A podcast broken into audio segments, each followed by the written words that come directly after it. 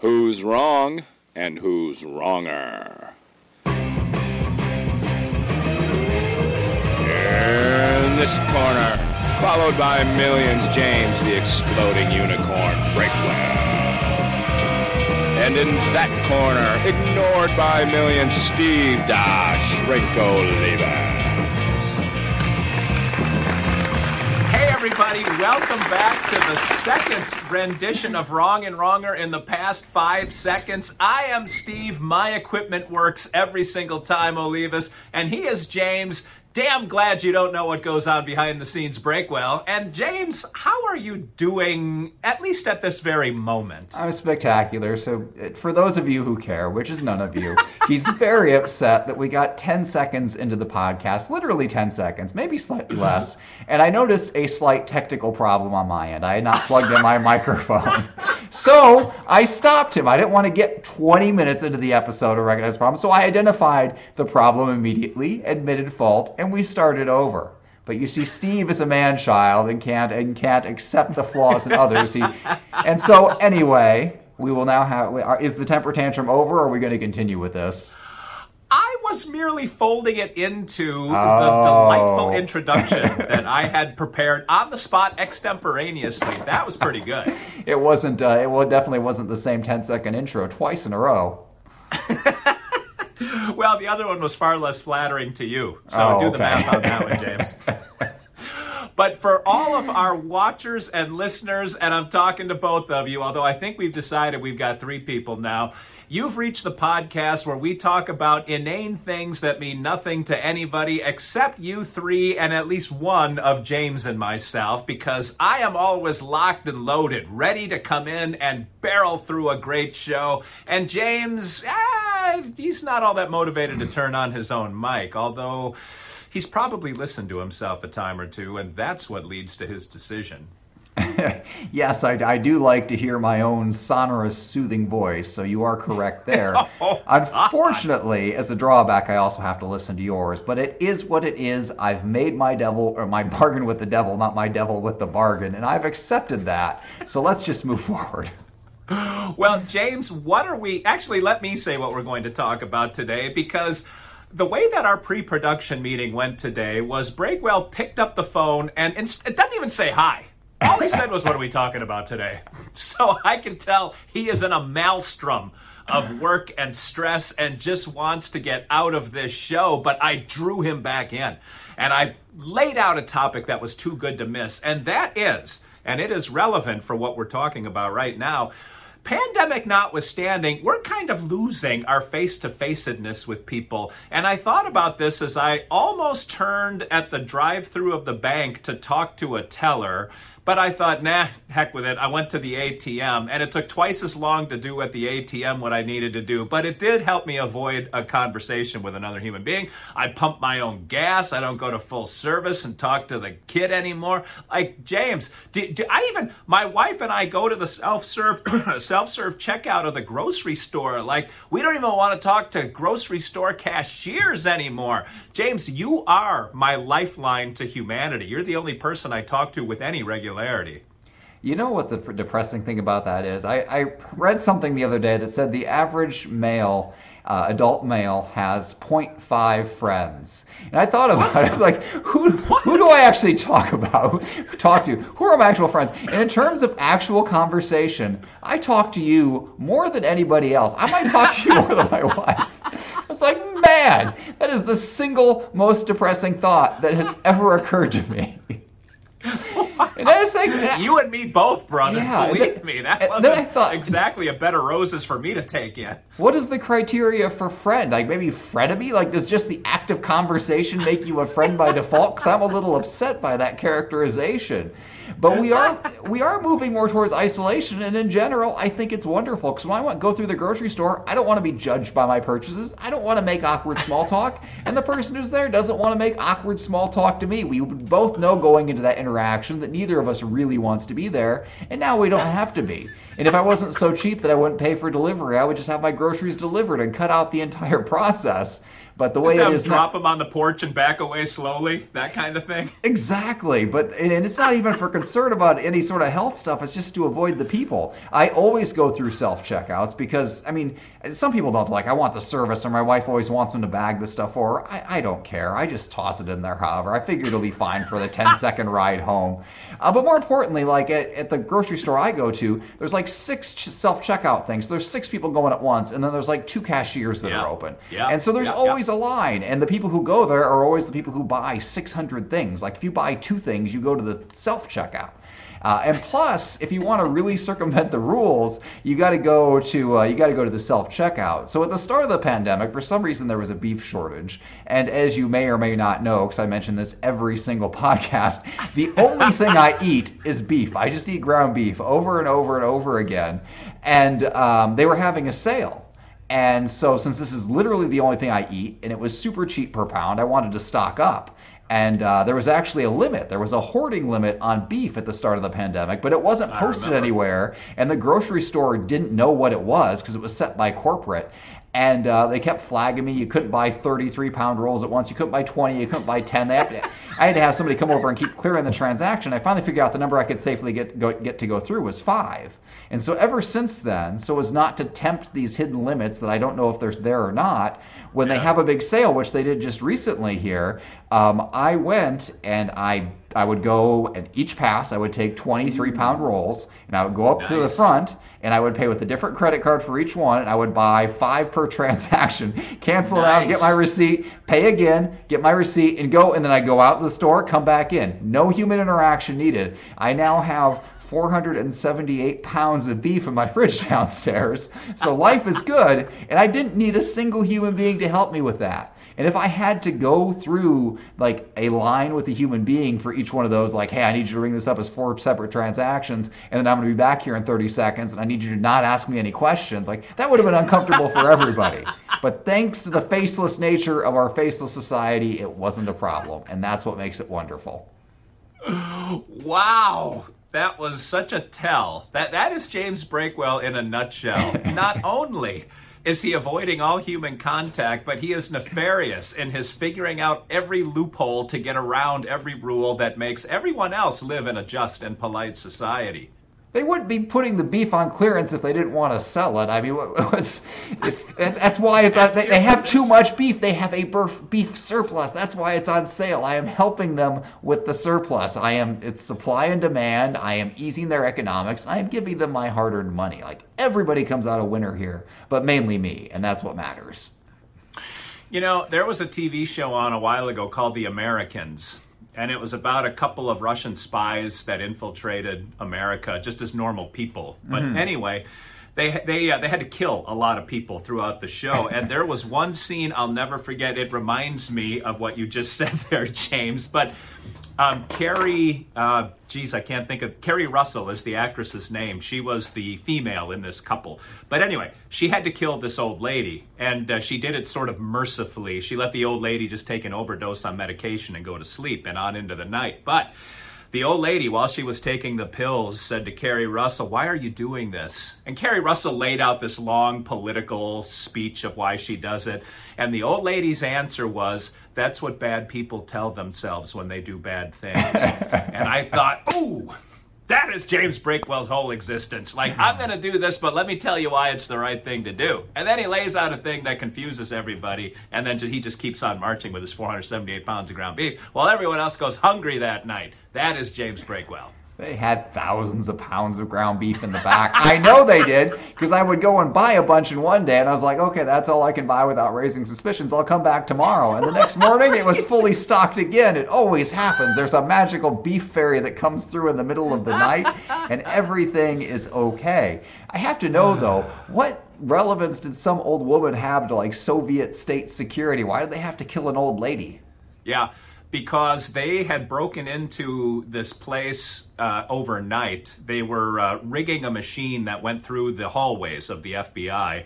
And this old lady came in. She was just doing bookkeeping at night. So she would come in overnight and kind of do her job in peace and quiet. And she happened upon Keri Russell while she was doing bad things. Well, I was not discovered and did not have to kill anyone, so we're, we're okay. totally Says different. Totally different. And now that grocery store will not have to see me for like a third of a year. So they they've got to be ecstatic. Well, There is an upside. 478 pounds is going to last me a while. How much do you think I eat in a day? Uh, two pounds. Three pounds.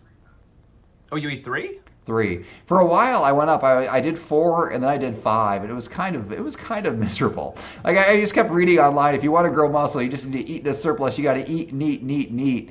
And I did grow, but I just got I just added body fat. I was like, I'm not getting any stronger, so why don't I just eat a reasonable amount? So for me, three pounds is a reasonable amount with about four ounces of cheese. So right at about four thousand calories a day, and that's where life is good. Wow. Were you able to uh, stomach five pounds? Like you eat at one time, right? Yes, yes. It was a challenge. So I, I- I'll admit, I can fly through four pounds. Four pounds is nothing. But by the time you're around the Okay. corner going into pound five, I'm going to admit, you don't want to be eating anymore. But I can. I did. I did it for months. Uh, but it, it, it was work. Like, my body definitely wanted to give up at that point. Well, if I could route us back onto topic here today, because as somebody pointed out, we, we tend to drift all over the road. What, and us? I, I think No. I know it was. I was shocked that somebody had that impression. But I will say the reason that this came full circle for me this morning was because I'm not you. Oh. Thank God for small miracles, right? But I don't avoid people. Everyone at the gas station knows me. Even the workers that come in to get coffee in the morning. Like, not just the gas station workers, but all the blue collar guys that are coming in because I stand and I talk to everybody. The, everyone at the bank knows me. Like, uh, wherever I go often, people know me because I talk with people. It makes my wife crazy. She tells me to stop talking to people. Because once in a while, you'll get that dud, that waiter or waitress that you try to engage in conversation, and they are so pa- bad at making small talk that you just keep pushing it because you can't believe a human being has not been taught ju- uh, the skill of talking about something. But anyway, so it makes my wife crazy. She just wants to keep moving, and I want to talk to everybody. But this morning, I realized that I am becoming Breakwellish. And that is an adjective that I don't think we should assign to anybody in good conscience, but it has been assigned to me. I avoided my bank teller, whose name is Monica, to go to the ATM. And uh, it's, it's a sad day when you become James Breakwell. You contributed to her job loss. She can now be replaced by a machine. That's on you, Steve. You should feel guilty about that. You're a bad person. the uh, I- mean, why would you not go to the ATM? The ATM's right there. You can probably do the transaction faster just typing in the numbers than you could saying out loud why. And like in Indiana, like the the way you get money out is really stupid. So if you want to take a withdrawal and you go to a teller, you have to like fill out a deposit slip or a withdrawal Yeah. slip. And it's like what in, in Illinois where I grew up, you didn't have to do that. You're just like, I, here's my ID, I want this money, and they're like, okay, here's the money. Here you have to actually fill it out. If you don't fill it out, then they have to sit there and fill it out for you. Or you can go to the ATM, no paper involved, you just type it in and it hands you money. It eliminates an entire pointless step. So much human labor saved. Why would you not want to do that? Well, uh, when I get cash out, I just write a check and then give it to the teller if I don't go to the ATM. But I do go to the ATM for that. But I was depositing a bunch of checks, and it's usually faster for me to drop them in the drawer and just have Monica take care of them. But instead, I have to hand feed them one at a time into the ATM. But for some reason, that felt like a better option to me today. I am going to blow your mind here in a second. Are, are you sitting down, Steve? I am sitting down. Okay, so you know that device that you use to call me for these god awful podcasts? It's uh, the, the telephone. Yes, yes. Yeah. You can use that to deposit checks from home. I, I'm holding it up to my head right now. Uh, this, uh, the one that when we finish talking, I slam down into the Yes. cradle and walk away, swearing to God I'm never calling you Oh, again. are This you, phone? Are you calling me from a house phone? What is wrong Yeah. with you? Yeah. I never, I never look. I thought you called me from your wife's cell phone. You're calling me from a, house phone. I thought those no, things were mystical. No, I'm in my office today, so I'm calling you from my office. Oh, okay. phone. Well, that that phone is not going to deposit checks. Your other one, the one with a camera and apps, Oh, you take yeah, yeah, you take yeah. a picture of it and you, like it gets deposited later that day. It's amazing. You just sign the back, you take a picture, you take a picture of both sides, deposited. Boom. Never had any trouble with it. It's Get uh, out of here. Yeah, yeah, I do it all the time. And uh, and I, I started doing it because at first I was a step. My first step to getting away from going to the bank was I figured out you could deposit uh, checks in the ATM. And I thought, well, this is pretty cool. And then and, but then I was like, I had to do it like in the middle of it. It was like it was late at night, and I had to get it deposited that night for some reason because we were leaving. I didn't want the check sitting around. I was like, do I really want to walk over to the bank in the dark? Like this is how people get mugged and murdered. And I was like, wait, no, I don't have to. I can sit here with my door locked and take a picture of this, and it will save all of that danger and all of that time and all of that trouble. And so, uh, you even by going to the the only thing you have to go to the ATM for anymore is actual physical cash. So you need an yeah. ATM and you need a phone. There's no bank teller needed at any stage of this. Yeah, but they're friendly and engaging, and you get human contact. You sound like the people who, uh, you know, they ask out girls who are working because they think, but they're just so nice to me. It's their job to be nice to you. They're required to be nice to you. These people are not your friends. And I understand that you're just so starved for human contact. You want to believe that, but they have to plaster a smile on their face and grin and bear it until you leave. And then they sigh heavily. And at night they go home and drink. And that's all because of you. you know, for uh, the. Uh my publishing business, writing these books with rock stars, I had to open a bank account so that Amazon, if we self publish, Amazon has somewhere to dump the money. Mm-hmm. So I opened an account last week, and uh, the lady that was helping me open the account, she said, "Do you want me to order checks for you?" And I said, "Does anyone write checks anymore?" And she said, "Yeah, they tend to be a little older." and I thought, "Wait, wait, why did you ask me then if I want checks? Does that mean I'm old?" You know, the only But I guess there is a changing of the guard, and more kids like you are making bankers less relevant. And even like, uh, so I, I still have to use checks occasionally. I actually ran out of checks the other day, and I go I had to go pull out a new book of them. But I, it's so specific. Like for paying taxes, sometimes I think there might be a way to actually like pay quarterly taxes by. Um, by electronically, but I couldn't figure I, it out. I do it online. Do yeah. you do it online now? I ended up yeah. I my my accountant gives me vouchers that I mail in, so I ended up just using those last year. And uh, for the state of Indiana, I'm not sure if you can do it electronically or not. There's always, anytime a state gets on the internet, they're all, they never make it as smooth as like a private business does. There's always all these extra hoops to get through, go through, and they get all worked yeah. up about it. But anyway, so I used it for that. And then I've got a contractor who, when he actually shows up to work, I pay him by check. But then I've had other mm. contractors since then who've done one-off jobs, and they just want the money by Venmo now. So it's it's a whole new a whole new era out there. Yeah, yeah, yeah.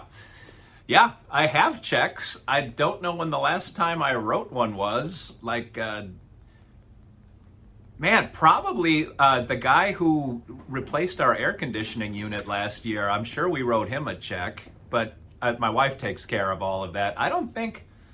I don't think we're check people anymore. But that was such a big deal to my parents growing up. Who's got the checkbook? I need the checkbook. We got to balance the checkbook. What do we got in the checkbook? Yeah. Like uh, for me, I don't even know where the checkbook is. so it's a weird uh, evolution, I suppose. I took uh, some sort of class. I think it was health of all things, but it had like life skills in it, and they there was a big yeah. section on like how to balance a checkbook.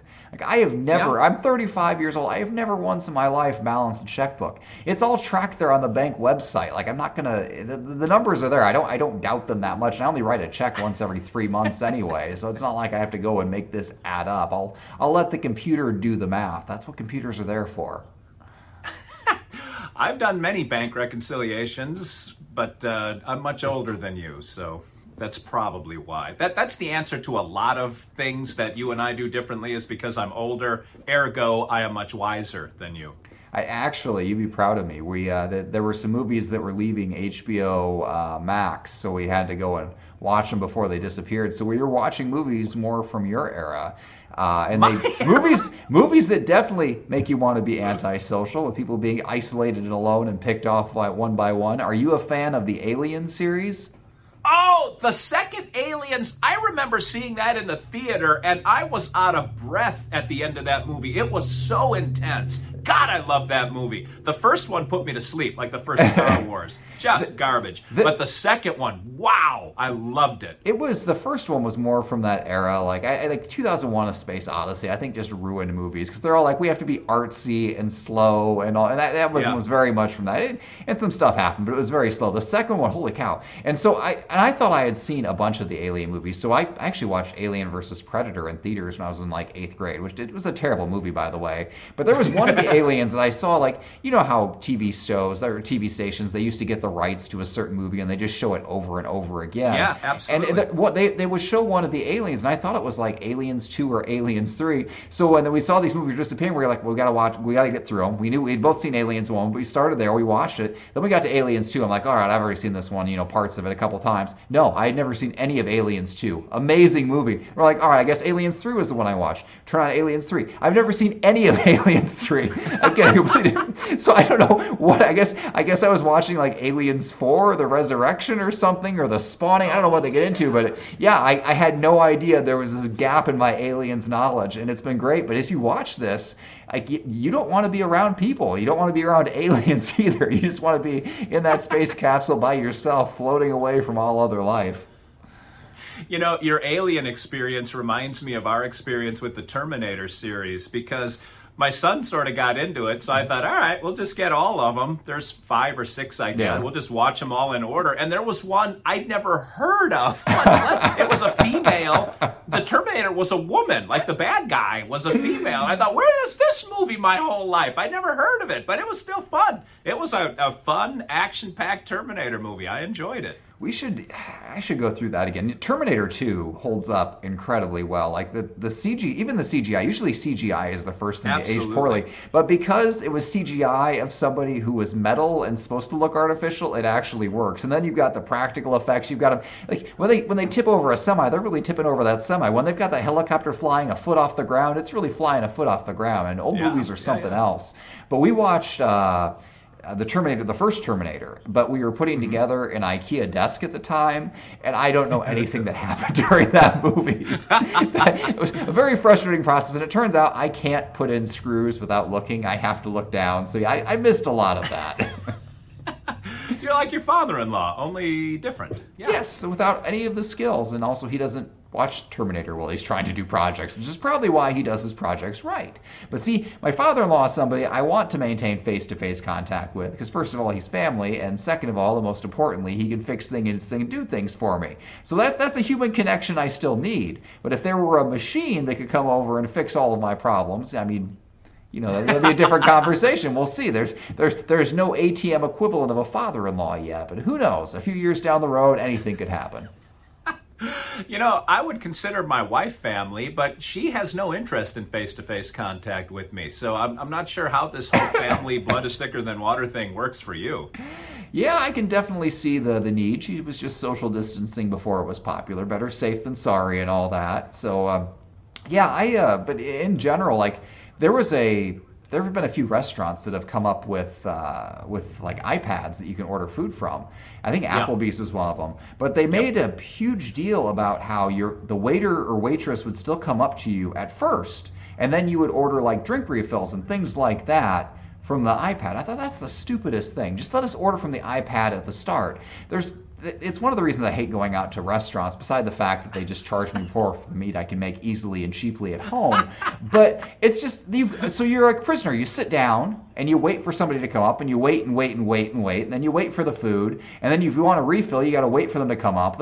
My favorite restaurants, you just go up and get your own refills. Like I don't want to bother you with this. I'm going to drink way more liquid than you think is humanly healthy. Just let me go up and get it myself. And then the worst part, the absolute worst part, is when you're waiting for the bill. You're like a you're like a kid in timeout waiting for the teacher to come release you. You've got to sit at this table until they come by with your bill. And if you order from the iPad, you don't have to worry about it. It's like I'm going to pay now because I'm an adult and I want to leave. I have money. We've completed our transaction. I'm out of here. And uh, you know, usually the waiter waitress thing it goes relatively smoothly, but every once in a while you get one that's just super slow, and you think slow service on the front end is the worst, but no, slow service on the back end where you wait an extra 20 minutes for the bill, that is truly the worst. And uh, yes, I'm all for iPads in that situation. And they rarely serve ground beef in three pound chunks. Yeah, you know how much it costs to get three pounds of meat at a restaurant? It is not cheap. This is up at Breakwell's salary level, not Yeah, mine. I mean, pe- people say it must be so expensive to eat meat all the time, but if you, you know, you go and you stock up like- like I do using questionable methods, it was on sale for those. It was three pound. a three pound roll was like six forty or six forty six the other day. So every day I eat all the equivalent of all three meals for six dollars and forty six cents. I am a cheap date as long as that date is at home and I can do all the cooking. And we've come full circle, which brings us to a nice stopping point. Well, James, that was a masterfully crafted episode on my part. If you, the viewer and the listener, want to experience this kind of genius week in and week out, hit those subscribe buttons. It's the only way that we feel validated as human beings. And until next week, when you cannot come face to face with us, but in a virtual world, it feels like you're in the same room with James and I. This is Steve, Dr. Steve Olivas for James the Exploding Unicorn Breakwell, saying thanks for watching, thanks for listening, and remember, as always, two wrongs can make a right.